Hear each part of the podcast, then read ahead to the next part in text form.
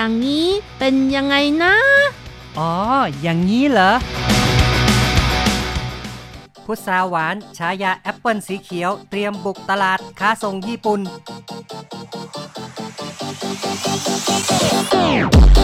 อย่างนี้คุณจะว่ายังไงสวัสดีครับ คุณผู้ฟังที่รักพบกันในอย่างนี้คุณจะว่ายังไง ผมแสงชัยกิตติภูมิวงศ์ค่ะดิฉันรจรัตน์ยนต์สุวรรณค่ะ ในครั้งนี้เราจะคุยถึงเรื่องของพุทราไต้หวันนะครับ ค่ะ พุทราไต้หวันนี่ ภาษาจีนเรียกว่ามี่เจ้านะคะ เป็นพุทราหวานค่ะ เพราะว่าพุทราในไต้หวันนี่มันก็มีอยู่ 2 ชนิดนะคะ พุทราหวานกับพุทราจีนค่ะ ครับพุทราหวานก็จะลูกใหญ่ ๆ หน่อยนะครับโอ้ลูกใหญ่ ๆ สีเขียวนะคะ เปลือกสีเขียว ถ้า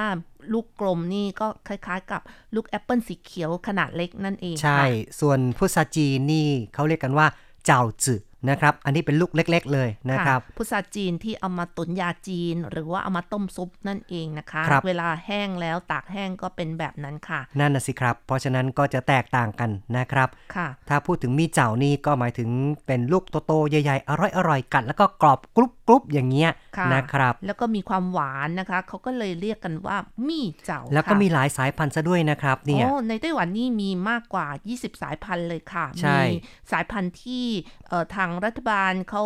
วิจัยพัฒนาขึ้นมาเอง แล้วก็ยังมีที่เอกชนก็คือเกษตรกรนี่พัฒนาขึ้นมาเองก็ถือว่าเยอะมาก ถ้าจะแต่ลว่าองยกตัวอย่างดูอ๋อ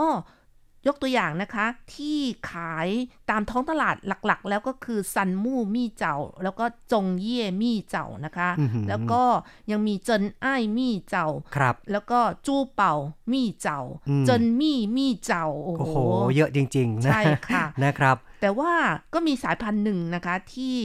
ถือว่าเป็นสายพันธุ์ที่พัฒนาขึ้นมาใหม่ก็คือ เฉียลี่มี่เจ้านะคะ อันครับนี้ก็ถือว่าเป็นสายพันธุ์ที่ใช้เวลาพัฒนานานถึง 13 ปีค่ะ แล้วก็รูปลักษณ์ของผลนะคะ สวยค่ะ ผลโต แล้วก็ถือว่าเป็นระดับเกรดพรีเมียมเลยนะคะ เนื่องจากว่ามีการพัฒนาผ่านนักวิจัยมาถึง 5 คนเลยนะ กว่าจะสำเร็จ ชื่อว่าพันธุ์เฉวยลี่ ก็บอกแล้วนะคะว่าใช้เวลานานถึง 13 ปีคค่ะรับ พันธุ์นี้นี่ชื่อเพราะเนาะเชอรี่ ภาษาอังกฤษใช้คำว่าเชอรี่นะครับเนี่ยค่ะอื้อหือครับ ก็มีรสหวานฉ่ำกรอบผลสุกเขาบอกว่าประมาณ 70%นี่ระดับความหวาน 14 บริกส์เลยนะครับ เนี่ยโอ้อืมหวานมากเลยนะคะ แต่ว่าราคาไม่ย่อมเยานะคะ ก็ก็เรียกว่าตามคุณภาพอะ นะครับ แต่ก็มีอยู่พันธุ์หนึ่งนะคะที่เอ่อเกษตรกรปลูกเขาก็บอกว่าเป็นพันธุ์ LV นะคะ ก็คือเหมือนกับลุยวิกตองระดับใช่น้ำเลยค่ะนะครับ อันนั้นระดับพรีเมียมก็ถือว่าเป็นเกรดที่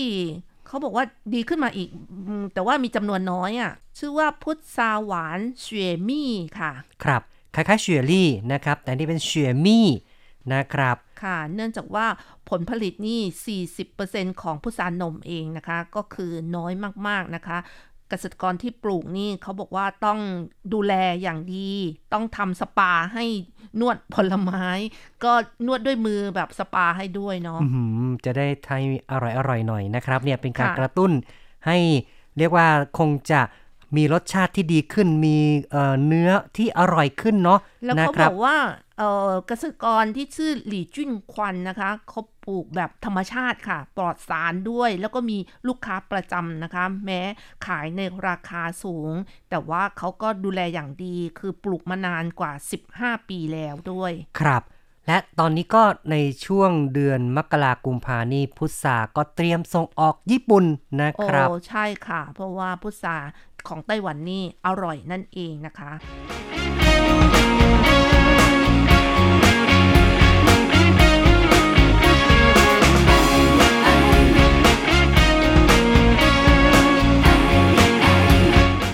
นี้เข้าสู่ฤดูการพุทราหวานของเมืองผิงตงแล้ว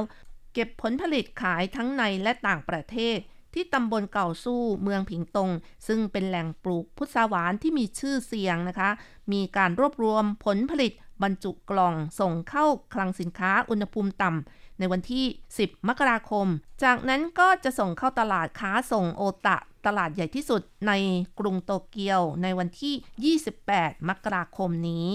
กองการเกษตรเมืองพิงตงกล่าวว่า มีการวางแผนการขายพุทราหลายช่องทาง รวมทั้งขยายต่างประเทศ ปี 2023 การส่งออกพุทราหวานของพิงตงอยู่ที่ 226 ตัน มูลค่า 26 ล้านเหรียญไต้หวัน พื้นที่ปลูกในเมืองพิงตงประมาณ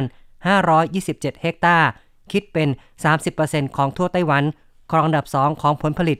ส่วนใหญ่ปลูกที่ตำบลเกาสู้และเอียนผูฤดูการเก็บผลผลิตเริ่ม ปลายเดือนธันวาคม จนถึงมีนาคมปีถัดไป เฉพาะพื้นที่เพาะปลูกของตำบลเกาสู้มีมากถึง 320 เฮกตาร์ เป็นตำบลที่มีการปลูกเป็นอันดับหนึ่งในไต้หวัน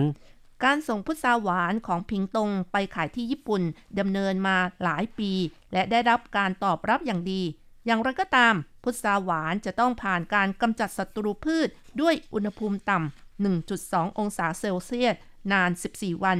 หลังตรวจได้มาตรฐานจึงส่งทางอากาศไปขายที่ญี่ปุ่น ซึ่งการส่งออกในครั้งนี้มีทั้งหมด 1.36 ตัน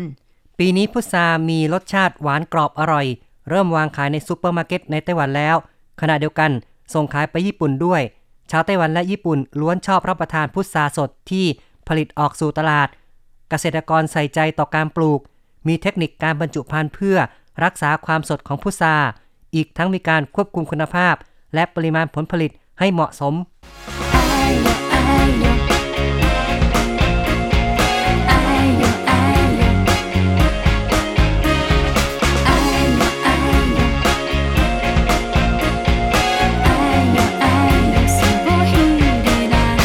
ครับก็สินค้าที่น่าภาคภูมิใจของไต้หวันนะครับ พุทราสดนะครับ ทั้ง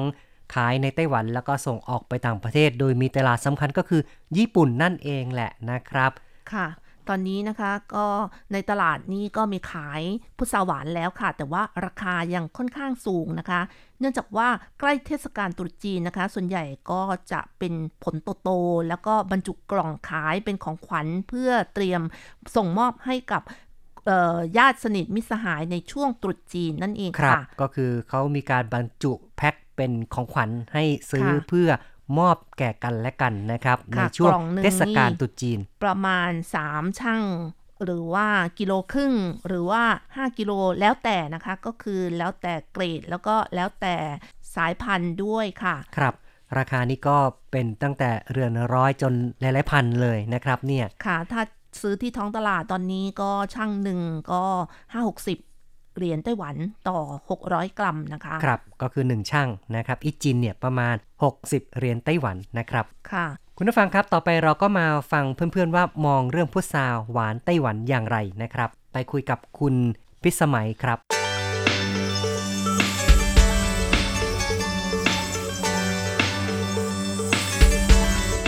ช่วงที่พุทราออกสู่ตลาดแล้ว เขาเรียกว่ามีเจ้านะครับพุทราหวาน แล้วก็พุทราไต้หวันนี่ถือว่ามีชื่อเสียง ส่งออกไปญี่ปุ่นด้วยนะครับเนี่ยคุณพิสมัยใช่รู้สึกค่ะอย่างไรกับพุทราของไต้หวันครับอ๋ออร่อยค่ะอาจารย์น้องเกดซื้อมากินแล้วอ๋อมันจะมีมี่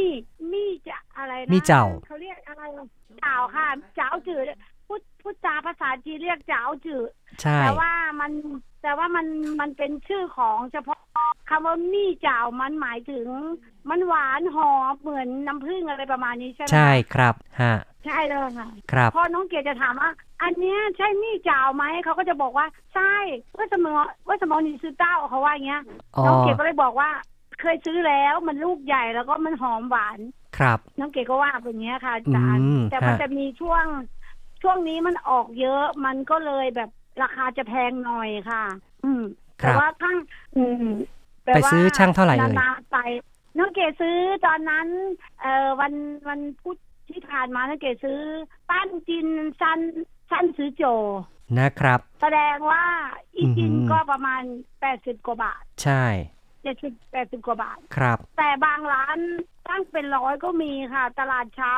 น้องเกดถามแล้วยังแพงอยู่น้องเกดก็เลยเลยไม่ซื้อเมื่อวานเนี้ยก็เช้าเนี้ยชิมชิมๆหน่อยเนาะเดี๋ยวรอสักพักหนึ่งพอผลผลิตเยอะขึ้นก็คงจะราคาต่ำลรางหน่อคายถูกค่ะอาจารย์ครับใช่น้องเกดรอรอให้ถูกหน่อย ครับเพราะเห็นแต่ละลูกนะคะ ลูกใหญ่ๆยังกับอืมลูกแอปเปิลเชียวเลย ใช่ฮะ เทียบกับพุทราเมืองไทยนี่เคยกินของไทยไหมรู้สึกอย่างไรครับโอ้ยต่างกันค่ะอาจารย์ต่างกันฮะไซส์ก็ไม่เหมือนกันต่างเยอะใช่ไหมเลยค่ะ ค่ะ ของ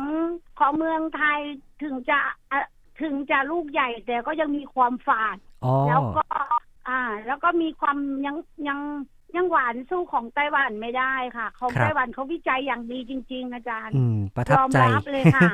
นะครับ ใช่ค่ะ ยอมรับเลยว่าเขาวิจัยแบบทำผลผลิตได้ดีแล้วก็แบบ เขามีลิขสิทธิ์เป็นของตัวเขาเองโดยเฉพาะผลไม้แต่ละชนิดชนิดอะค่ะ ใช่เขามีสิทธิ์ทางสายพันธุ์นะครับ ก็คือไม่สามารถที่จะใช่ค่ะละเมิดได้ ถ้าเป็นพันธุ์ใหม่นี่ก็จะต้องได้รับการมอบสิทธิ์ถึงจะไปปลูกไปขายได้ ใช่ครับนะคใช่รับค่ะอาจารย์ก็เดี๋ยวนี้ก็มีไต้ไต้หวันก็ยังมีผลไม้หลายอย่างอยู่เนาะพุทราแล้วก็ยังมีส้มก็เยอะใช่ไหมครับใช่ค่ะ แก้วมังกรก็อร่อยอืค่ะมครับ แก้วมังกรที่ไทที่ไทยยังลูก ลูกไม่ใหญ่เท่าไต้หวันนะคะฮะไต้หวันนี่ก็มีทั้งแต่ว่าแบบขาวแบบแดงเนาะนะครับแต่ว่าถ้าให้เรื่องส้มอะผลไม้ส้มอะน้องเกดชอบของไทยมากกว่านะคะ เพราะของไทยมันมีทั้งสายน้ำผึ้งแล้วก็เอ่อมันจะมีส้มเขียวหวานธรรมดาใช่ไหมคะ แล้วมันจะมีสายน้ำผึ้งแล้วก็มีส้มโชกุนทางทางเหนือค่ะอาจารย์น้องเกดไปชิมแล้ว อร่อยมากครับอร่อยมากๆเลยค่ะ ก็ต้องยอมรับนะครับว่าส้มไทยนี่มีหลายอย่างที่รสชาติใช่ดีค่ะนะครับ แล้วก็น้องเกหาส้มที่ไต้หวันน่ะ อร่อยเหมือนกันแต่ว่ารสชาติที่จะเหมือนส้มโชกุนที่เมืองเหนือที่เอ่อเชียงใหม่ยังไม่ได้เลยนะคะอาจารย์น้องเกดมาลองชิมส้มครับเพราะบ้านเจ้านาย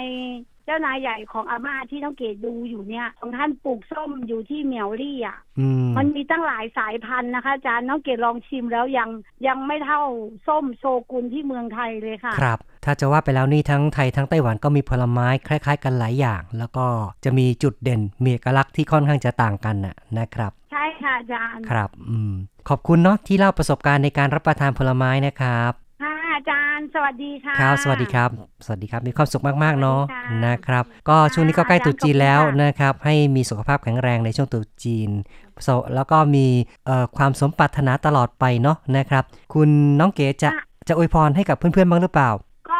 ใกล้จะจุดจีนใกล้จะจุดจีนแล้ว แต่ช่วงสองวันเนี้ยนะคะ มันเป็นอากาศหนาวน้องเก๋ก็ขอให้เพื่อนๆ ที่ฟังรายการอยู่นะอาจารย์นะ ให้ดูแลสุขภาพ ไม่ใช่ว่าจะทำงานอย่างเดียวดูแลสุขภาพตัวเองด้วย เก็บเงินน่ะต้องไม่ใช่ว่าจะเก็บเงินแล้วไม่ดูแลสุขภาพร่างกายตัวเองไม่เอาถ้าตัวเองอะสุขภาพร่างกายไม่ดีในยจ้างจะจ้างเราไหมคะอาอืมจารย์ครับอ่าก็ต้องรักษาสุขเราภาพก็ต้องทำเงินไปด้วยทำงานไปด้วยดูแลสุขภาพเราไปด้วย ทานอาหารให้ให้มีประโยชน์แล้วก็ถูกหลักอนามัยอย่าครับดื่มสุราหรือว่าเอ่อแบบอดหลับอดนอนจนไม่ได้ดูแลหรือว่าเอ่อร่างกายตัวเองให้ดีอะไรประมาณเนี้ยค่ะอาอืจารมย์ดีน้องคเก๋รับเห็นเพื่อนๆที่ว่ากลับบ้านไปนะ เอฮะออยู่ไต้หวันนะโอเค แต่พอกลับไปบ้านนะต้องไปดูแลรักษาตัวเองอีกเนี้ยข้อเข่าเสื่อมเข่าเสื่อมต้องไปผ่าตัดเข่าผ่าตัดอะไรอย่างเงี้ย เยอะแยะหมดเลยน้องเก๋ว่าใช่ทำไมตอนที่ว่าที่ไต้หวันเนี่ย หมอก็ดี สวัสดิการเราก็ดี ถ้าเราไม่สบายทำไมเราไม่หาหมอดูแลสุขภาพเราครับด้วย น้องเก๋อยากฝากบอกเพื่อนๆแบบเนี้ยค่ะดีอาครับจารย์ก็แล้วก็ที่สำคัญก็ขอให้ ใกล้จะปีใหม่ขอให้เพื่อนๆน่ะ ได้หงเปากันเยโอ้อะโหๆนะคะแม่ใครๆก็ชอบเลย ครับ อืม แล้วก็อาจารย์ด้วยค่ะ อาจารย์ครับทุกนขอบคุณด้วยนะะมากขอบคุณมากเลยนะครับเหมือนแหมเดิะพรแบบนี้นี่ใครๆก็ชอบทั้งนั้นเลย ขอบคุณนะครับค่ะอาจารย์ครับสวัสดีครับสวัสดีค่ะอาจารย์สวัสดีค่ะ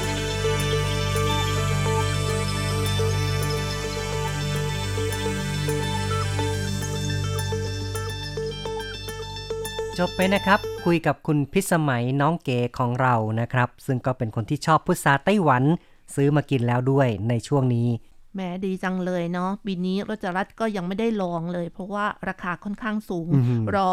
หลังตรุษจีน ราคาก็จะตกลงค่ะครับ คนส่งมอบของขวัญไปแล้วนะครับ แล้วก็ช่วงนั้นก็มีผลผลิตเยอะขึ้น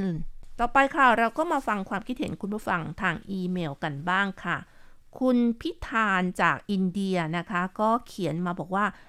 พุทรามีแคลอรี่ต่ำ และมีเส้นใยสูง มีวิตามินและแร่ธาตุหลายชนิด รวมทั้งวิตามินซีและโพแทสเซียม การที่ไต้หวันส่งพุทราหวานไปขายที่ญี่ปุ่นก็ถือว่าเป็นเรื่องดี เป็นผลไม้ส่งออกที่สามารถสร้างรายได้ให้กับประเทศได้ ครับ แน่นอนนะครับก็เป็นผลไม้ที่มีความสำคัญนะครับ และ ยังสามารถขยายตลาดต่างประเทศได้อย่างดีครับ ต่อไปค่ะ คุณนามิน้ำตาลนะคะ เขียนมาบอกว่า วันนี้เพิ่งไปซื้อมาทานจากตลาดค่ะ กรอบหวานกำลังดีจริง ๆ ค่ะ ชอบมากอื้อหือที่เมืองเนาะไทยนี่ก็เอาพันธุ์ของไต้หวันไปปลูกเนาะก็มีเหมือนกันนะครับ ส่วนใหญ่ช่ก็พันธุ์ไต้หวันค่ะครับ แล้วก็เอ่อโฆษณาว่าเป็นพุทรานมนะคะอืมครับจริง ๆ นี่การเกษตรไทยกับไต้หวันนี่ก็เรียกว่าแลกเปลี่ยนกันไปแลกแลกเปลี่ยนกันมานะ นะครับหลายอย่างเลยที่พอทางนี้พัฒนาได้แล้วก็ฝั่งนี้ก็เอาไปปลูก ฝั่งนี้พัฒนาได้ฝั่งนู้นเอาไปปลูกอะไรเงี้ยนะครับ ใช่ค่ะ แล้วก็ปลูกกันเป็นล่ำเป็นสัน แล้วก็ขายดิบขายดีด้วยนะครัคะบอย่างฝรั่งของเมืองไทยนี่เขาเรียกกันว่าไทกัวปลาล่าใช่ใช่ไหมนะคคะรับทางทางทางไต้หวันนี่ก็เอามาปลูกตอนก็ตั้งแรกๆชื่อไทกัวปลาล่าใช่ ตอนแรกมาตั้งชื่อก็ ฝรั่งไทยใช่ไทยกัวค่ะปาล่านะครับ แล้วต่อมาก็มีการพัฒนาพันธุ์เป็นจันจูปาล่า แล้วก็มีสายพันธุ์อื่น ปรากฏว่าเอ่อนักวิชาการของไทยนี่ก็มาดูงานแล้วก็เอาเอาพักลันบธุ์ไปปลูกอีกกลับไปปลูกอืค่ะมนะครับ ก็ถือว่า แลกเปลี่ยนกันแลกเปลี่ยนกัน ไม่รู้แลกเปลี่ยนหรือว่าขโมยพันธุ์กันเนาะอ๋อจะบอกว่าขโมยไปขโมยมาหรือว่าแลกไปแลกมา ค่ะ แต่ก็เป็นผลดีเนาะเพราะว่าถือว่าเอออมเป็นการต่อยอดสายพันธุ์ แล้วในไต้หวันเองก็ไม่เคยที่หยุดยั้งที่จะพัฒนาสายพันธุ์ใหม่ ๆ แม้ว่ามีตั้ง 10 กว่า 20 สายพันธุ์แล้วครับพอเจอสภาพอากาศที่แปรปรวนอากาศ ที่ร้อนขึ้น บางพันธุ์ไม่เหมาะก็มีการพัฒนาขึ้นมาใหม่ ไม่หยุดนั่นเองยั้งล่ะนะครับ ใช่ค่ะก็สถาบันวิจัยการเกษตรนี่ก็มีเอ่องบประมาณสูงเหมือนกันเนาะครับ นักวิจัยก็ทำงานขมักเขม้นขยันขยันค่ะนะครับสายใครสายมันนะคะอืมวิจัยเป็นเรื่องๆไปนะคะครับแต่ละคนก็วิจัยไม่ใช่ไม่เป็นซ้ำกันผลไม้ชนิดเดียวกันครับค่ะอืมต่อไปค่ะ อาจารย์เกษมทั้งทองนะคะ เขียนมาบอกว่า เห็นจากภาพแล้วเปรี้ยวปากขึ้นมาทันที อุ้ย โอ้อืมที่เราส่งให้ดูนี่น่าจะหวานฉ่ำนะทำไมอาจารย์เปรี้ยวปาก เพราะว่าอืมอาจารย์คิดถึงตอนสมัยเด็กๆ นั่นเองนะคะ กินพุทราเปรี้ยวของเมืองไทยที่อยู่ตามสวนแบบ สมัยก่อนที่มันขึ้นเองอะไรอย่างนี้นะคะไม่ได้คัดสรรพันธุ์นะครับ ใช่ค่ะ บอกว่ากินเปล่า ๆ หรือว่าจิ้มพริกเกลือก็ได้ ที่ขอนแก่นมีสวนพุทราอยู่หลายเจ้า ตั้งอยู่ริมทาง มักจะเอาผลผลิตที่ได้ใส่ถุงหิ้ว หูหิ้วนั่นน่ะขายห้อยเป็นพวงขายที่เพิงหน้าสวน บางส่วนก็ใส่เข่งแบ่งขายเป็นกิโล ขายให้กับผู้สัญจรไปมา บางเจ้าก็เปิดให้เข้าไปในสวนเลือกชิมเลือกซื้อตามสะดวก ที่ห้อยขายก็มีทั้งแบบหามแบบสุก แล้วก็แบบผสมที่เรียกกันว่า พุทราสามรสอื้อหืออันนี้ก็คงต้องทั้งเปรี้ยวหวานนิดๆแล้วก็อาจจะมีฝาดด้วยอ่าเนาะเพราะว่าอาจารนะครัย์บบอกว่าต้องใช้พริกเกลือในการจิ้มกินน่ะ ใช่ครับ ขายกันถุงหนึ่ง35 บาท แล้วก็เอ่อหรือว่าขาย 3 ถุงร้อยนะคะ เป็นราคามาตรฐานของสินค้าของฝากของท้องถิ่นอื้อค่ะหือทุกถูกจังเลยนะครับเนี่ย ฟังแล้วก็อืมน้ำลายสอเหมือนกันเนาะอืมนะครับ ก็เปรี้ยวๆนี่นะครับค่ะ อาจารย์บอกว่าที่ทุ่งนามีพุทราพื้นเมืองอยู่หลายต้น มีทั้งเปรี้ยวมากเปรี้ยวน้อย แล้วก็จะออกผลช่วงเก็บเกี่ยวข้าว ถ้าขี้เกียจเกี่ยวข้าวก็ถือโอกาสไปสอยพุทราลูกหามๆกรอบๆถ้าสุกก็จะไม่กรอบ เอาจนพอใจใส่ผ้าขาวม้า แวะ เถียงนาจิ้มพริกเกลือสบายใจเฉิบ อืม ก็ตอนที่ทำงานเหนื่อยๆแล้วก็ผ่อนคลายนะครับโอ้โหกินพุทรากัน ก็กำลังจะง่วงนอนเนาะกินเข้าไปนี่ตานี่สว่างตื่นเลยครับ อาจารย์บอกว่าข้อระวังในการกินพุทราของเมืองไทยนะ ที่เป็นพุทราพื้นบ้าน บอกว่าให้กัดทีละด้าน ห้ามกินหมดทั้งลูก เพราะว่าบางลูกนั้นจะมีหนอนบุ้งอยู่ข้างใน อืมถ้าไม่ระวังก็กินหนอนเข้าไปเลยมะ นะครับเออของไต้หวันนี่มีอยู่ช่วงหนึ่งสมัยก่อนนะที่พัฒนาพันธุ์ไม่ค่อยดีรจรัตน์ก็เคยซื้อมากินแล้วมันหวานมาก อุ้ยพอกัดไปกัดมาอ้าวอะไรมีหนอนขาวนะครับๆมีหน้าเขาชอบเนาะเราก็ชอบด้วยครับ แต่เดี๋ยวนี้ก็มีเทคนิคการปลูกแล้วก็มีการป้องกันที่ดีขึ้นแล้วนะครับ อาจารย์เกษมบอกว่าเดี๋ยวนี้ไม่มีต้นพุทราที่พูดแบบนั้นแล้วนะคะ ก็คือพุทราเปรี้ยว เพราะว่าที่ดินก็ถูกแบ่งขายให้กับนายทุนทำบ้านจัดสรรแล้ว เหลือแต่ความทรงจำในวัยเด็ก อืมนะครับ ก็คือพุทราที่ขึ้นเองเนี่ยไม่มีเหลือแล้วนะครับค่ะต่อไปค่ะ อาจารย์โกเมมพัทรสิทธิกุลชัยนะคะ เขียนมาบอกว่า พูดถึงเรื่องพุทราแล้วอยากจะหามาทานขึ้นมาทันที แต่ว่าพุทราหวานของไต้หวันท่าทางจะแพง อาจจะเป็นผลิตภัณฑ์ที่เรียนแบบมาจากจีนก็ได้ในอดีตเมื่อ 20 กว่าปีก่อน ที่จังหวัดน่านมีเกษตรกรชาวไต้หวันมาลงทุนปลูกองุ่น พุทราไต้หวันมะม่วงไอ้เหวินเยอะทีเดียว ผลผลิตก็ดีงาม เขาไม่เน้นขายในเมืองไทย แต่จะทำแพ็คส่งออกต่างประเทศอย่างเดียวเท่านั้น การเกษตรของคนไต้หวันนั้นก็ต้องยกนิ้วให้เลยครับ ครับ ใช่ครับ ก็ต้องบอกว่าไต้หวันนี้ไม่หยุดยั้งในการพัฒนานะครับ แล้วก็พยายามนำพันธุ์จากประเทศต่างๆ นี่แหละนะครับ มาผสมมาคัดสรรเพื่อเลือกพันธุ์ที่ดีที่สุดเหมาะกับไต้หวันรสชาติอร่อยนะครับ ค่ะ จริงๆแล้ว พุทราไต้หวันนะคะ พุทราหวานนี้เขาก็บอกว่าเดิมทีในสมัยยุคแรก ๆ นี้นำเข้ามาจากอินเดียนะ เป็นพุทราหวานอินเดีย แล้วก็มีรสฝาดรสแบบที่ไม่อร่อยอะ่ะ คือไม่หวานนะ ต่อมาก็มีการพัฒนาพันธุ์ค่ะ ใช่ก็ต้องอาศัยความมานะพยายามในการผสม แล้วก็พยายามเลือกพันธุ์ที่ดีเอาไว้ เพื่อขยายพันธุ์ต่อไปนะครับ ใช่ค่ะ แล้วเขาก็บอกว่าเอ่อ พุทราหวานในจีนในไทยเวียดนามเมียนมา แล้วก็ประเทศอื่นๆ ก็มีทั้งนั้นเลย แต่ว่าวัตถุประสงค์ของการบริโภคพุทราต่างประเทศกับพุทราหวานของไต้หวันนี่มันแตกต่างกันอ๋อนะเป็นไงครับอ๋อพุทราของต่างประเทศมีขนาดเล็กค่ะอ๋อก็คือเป็นพื้นบ้านนะคะในครับสมัยก่อนนั้นน่ะก็เป็นพื้นบ้านมีขนาดเล็ก ผลนี่ขนาด4ถึง40 กรัมเท่านั้น แล้วก็ส่วนใหญ่นำมาแปรรูป เอ่อเอามาทำไวน์อย่างนี้เป็นต้นค่ะ ครับก็ทำเป็นสุราผลไม้ทำเป็นไวน์เนี่ยนะครับ ส่วนใหญ่ใช่ไหมเอ่ย ใช่ค่ะ แล้วก็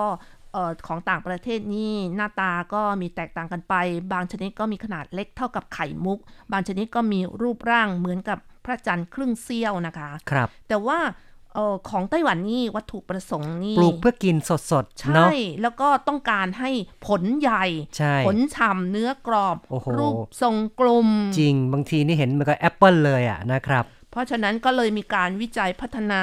สายพันธุ์ต่างๆขึ้นมา ทั้งนี้ทั้งนั้นนะคะ นักวิจัยเรื่องพุทราก็บอกว่า เนื่องจากว่าที่ดินของไต้หวันนี่มีจำนวนจำกัด แล้วก็ประชากรอยู่ค่อนข้างหนาแน่น ราคาที่ดินก็ค่อนข้างสูง เพราะฉะนั้นก็ต้องทำการเกษตรคุณภาพสูงคุณภาพดีจึงจะคุ้มนะครับใช่ค่ะ แล้วก็มีการแบ่งเวลาการปลูกด้วยเพื่อทยอย สู่ท้องตลาดนะะคือทำให้ผลผลิตออกค่อนข้างที่จะกระจายไม่กระจุกตัวอยู่ในช่วงเดียวกันนะครับ ใช่ค่ะ มีการปรับปรุงคุณภาพการผลิตการใส่ปุ๋ย แล้วก็เทคนิคการปลูกนะคะ ครับทั่วแคว้นแดนแผ่นดินสินพระสุธาใช่จะไรเท่าใบพุทราหญิงหนึ่งพอหา มาเคียงกาย อย่าหมายคิดว่าชายจนปัญญาหญิงหมื่นแสนทั่วแดนโลกา เฝ้าศบตายังทมไปอดรักใจดับดินไม่ถึงสิ้นใจอดเสน่หาใช้พาถึงตายหญิงที่ปองไม้ทุ่มไปดีๆในโลกนี้หรือมีแต่เธอ นื้อเธอก็มี แล้วยายต้องสนใจใยดีงอนเสียจนเหลือที่ยิ่งบอกอย่างนี้ขอใครชาตินี้ถึงไม่มีใครใยดี ถึงขัดสนอับจนนารี สิ้นสตรีที่เห็น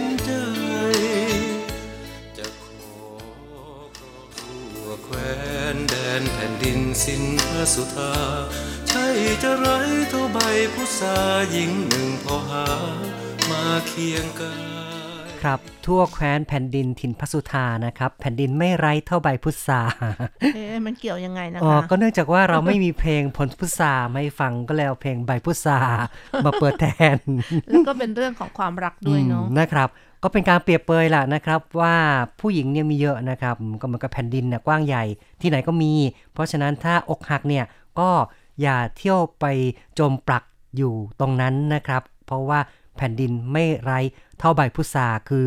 ยังมีหญิงอื่นอีกมากมายที่สามารถจะไปหาได้นะครับอ๋ออมอันนี้ก็ปลอบใจสำหรับคนที่อกอกหักเนาะอืมนะครับ ต่อไปค่ะเราก็มาคุยกันต่อเนาะมาพูดคุยกับคุณผู้ฟังทาง FB กันค่ะ อาจารย์เกษมก็ได้ตอบทาง FB เช่นกันนะคะ อาจารย์บอกว่า แม่ค้าเรียกพุทราน้ำนม รูปร่างคล้ายกันเลยก็คือพุทราน้ำนมที่ขายเมืองไทยเนี่ยคล้ายๆเอ่อหน้าตาที่เราโพสต์ ในเนื้อหาค่ะ ใช่ก็คือมี่เจ้านะครับ เป็นพุทราหวานที่เมืองไทยก็เรียกกันว่าพุทราน้ำนมนะครับค่ะ แต่จริงๆแล้วพุทราน้ำนมนี่เป็นชื่อการค้านะ ไม่ใช่ชื่อสายพันธุ์ค่ะ ครับ รู้ไหมว่าเป็นเพราะอะไรถึงเรียกพุทราน้ำนมอืมค่ะเพราะอะไรเอ่ยครับอ๋อก็เป็นเพราะว่าในอดีตเนี่ยเกษตรกรเนี่ยปิ๊งไอเดียนะคะ เอานมหมดอายุมาทำเป็นปุ๋ยก็คือหมักปุ๋ยนะคะ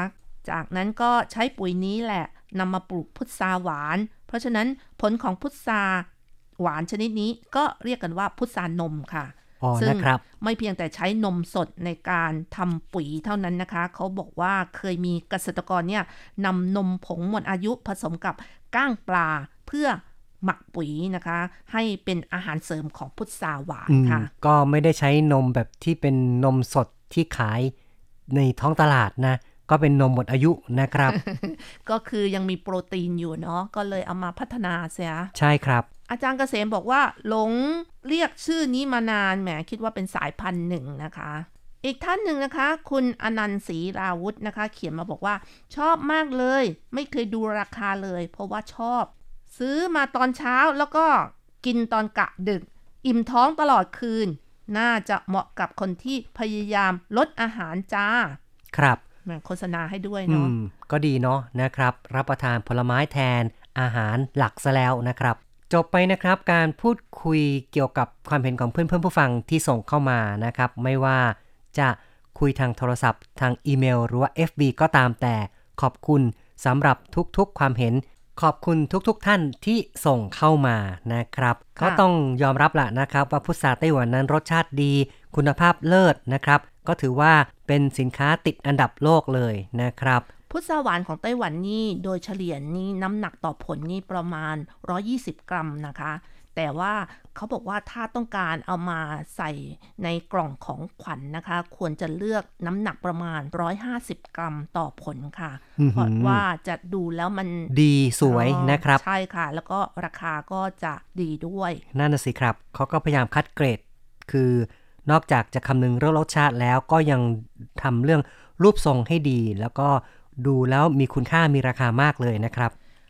มีคนถามว่าพุทราหวานลูกยิ่งใหญ่เนี่ย ยิ่งอร่อยหรือเปล่า แล้วก็ยิ่งเขียวยิ่งอร่อยไหม อันนี้อาจจะไม่จริงเสมอไปใช่ไหมครับ ใช่ใช่ค่ะ ผลเล็กผลใหญ่ อร่อยไม่อร่อยเขาบอกว่าให้ดูที่สายพันธุ์ด้วย แต่โดยทั่วไปนี่พุทราหวานของไต้หวันนี่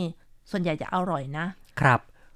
แล้วก็เปลือกจะมีสีเขียวเขาบอกว่าก็จะกรอบหน่อย แต่ถ้าต้องการหวานหน่อยนี่ ให้เลือกเปลือกที่มีสีเหลืองนิดๆนะ